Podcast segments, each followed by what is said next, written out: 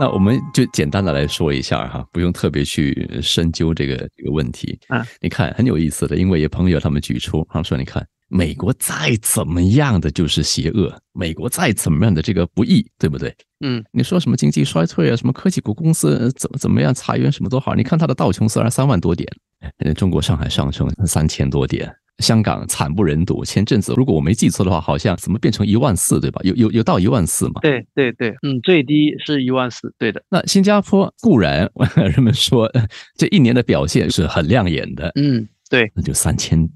出点嘛，对不对？能够维持在这个已经很不错了，嗯。我们怎么来理解这种真的是很矛盾，这种所谓的数据点数，你怎么来给咱做这个解释？中国对于投资的认可度，就是说它和可能国外的人不太一样。就是说我用一句话形容，就是中国觉得股票就是应该暴富的一个东西，就是说它并不能接受，就是说我怎么说，可能在新加坡在国外你 10%、20% 的收益算是不错了。但在于中国人的眼里，他没有个1倍、2倍的收益，他都不叫炒股票。所以这种投机行为就是说没有办法。它就造就了这样的市场，太投机了。你看，全世界各大赌场里面，只要能够做中国人生意的，那个赌场生意一定是好的。哎，因为有意思，中国人真的是喜欢赌博，没有办法。你看，你去全世界各大的 VIP 厅都有中国人，所以说它的股票市场也一样啊，它充分的体现出了赌博嘛，对吧？所以你可以从3万点歘跌到14000，再14000歘回到2万多，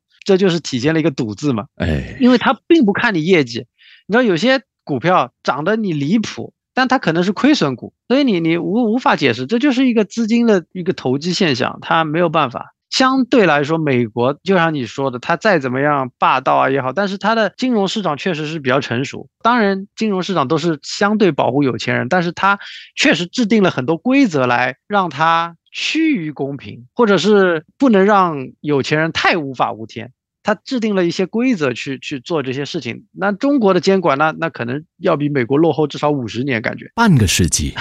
是，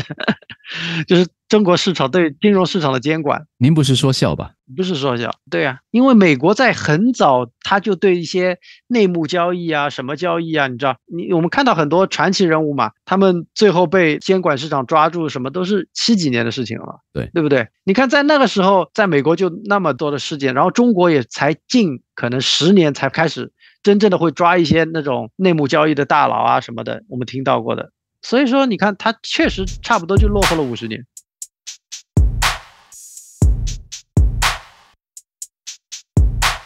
最后我们作为今天这一集，也就是第5季第1集，看两位大哥的脸色，通胀有积极面和经济不会全面衰退，作为一个小结，您会给在听节目的海内外朋友怎么样的建议？这就像一句古话嘛，祸兮福之所依，福兮祸之所伏，就是说有些东西你不能只看到表面它，它不好，但你不知道它会给你带来怎么样的一个幸运也好，一个好的一面也好。所以我现在认为的是2023年它是一个不错的一年，大家如果做投资的朋友可以想办法再研究一下，深入研究一下，因为2022年确实很难过。但是在美国的以往的历史下，连续下跌2年的情况是极为罕见的，可以从数据面这么分析。所以说2023年我觉得是一个不错的一年，大家可以加油，在新的一年里，不管是在你的事业上也好，在投资也好，在健康家人也好，各个方面我都希望大家过得越来越好吧。但是如果您自认赌性不强，千万别去搞中国股市，是这样子说吗？是，中国股市不适合你才研究了1-2年的人去搞，就是说中国股市不要接触，因为我认识太多人死在这一波香港的下跌中，是彻底死掉，你知道。 OK， 美国我举个例子，你买一些比较知名的大股票，就算再惨，它跌到一个价值，它就会有人去买，它的股价就有所依托。但中国是你可以看到，它昨天是300多块，它下跌到1块2块，就是你买了可能10万股，就是你没有价值了已经的股票。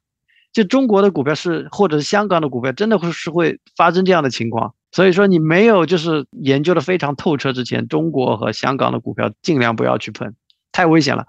好的时候2021年的时候大家都在数钱，你看2022年你血本无归，这没有办法，呵呵，它的特性就是这样。那句话我认为还是至理名言，真理，贪财真的是万恶之首啊！他不是说财，他说贪财啊，贪财。对，那你要贪这个东西的话，凡事要快，凡事要立马立刻即刻即时，恐怕可能马上来，但是呢转眼化为硝烟，有可能就是这个样子。是。